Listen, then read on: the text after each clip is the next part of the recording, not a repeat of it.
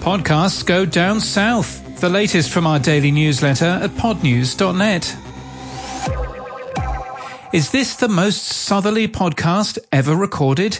Dan Snow's History Hit is taking his podcast to find Ernest Shackleton's lost endurance shipwreck in Antarctica. Snow says, When I started the History Hit podcast in 2015, I was sitting in a travel lodge talking into a phone. I couldn't be more excited that now, seven years later, I'll be broadcasting from the moving ice floes of Antarctica via the latest satellite communications to an audience of millions. Well, is it the most southerly podcast ever recorded? Probably not. Bertrand's Universe followed Eric Bertrand Larsen on a solo trip to the South Pole itself earlier this year, but Men du må snakke norsk. Hvis du ikke gjør det, vil det meste av podkasten være bortkastet tid. And that's you told then.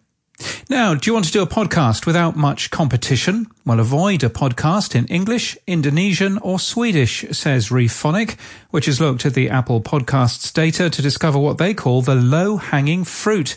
Also, Rephonic advise avoid shows about cricket, there are an awful lot of them, and consider chemistry or volleyball, the data says.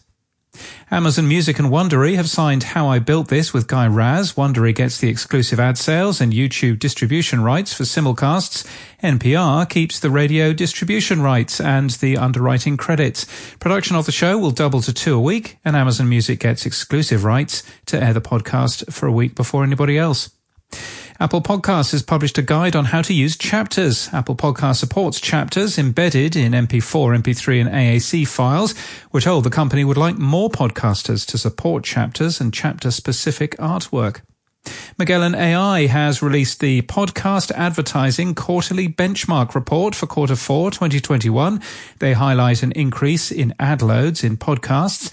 It's World Radio Day on Sunday, February the 13th, and as is traditional, the Hindenburg Pro audio editor will be heavily discounted.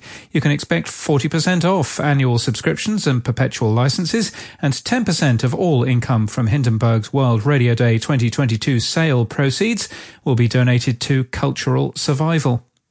Powderkeg Media and Echoverse have announced a darkly comedic supernatural drama podcast starring Alison Pill, and TED Audio Collective has added a new podcast, Your Undivided Attention, to its roster.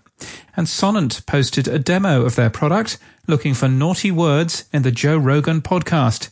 It took just 12 seconds to find a whole lot of them. And in People News, James Cator, the head of studios for Spotify UK and Ireland, looks as if he's to leave the company since his role is being advertised on the Spotify website. He'd been with Spotify for more than six years. That's intriguing. I wonder where he's going.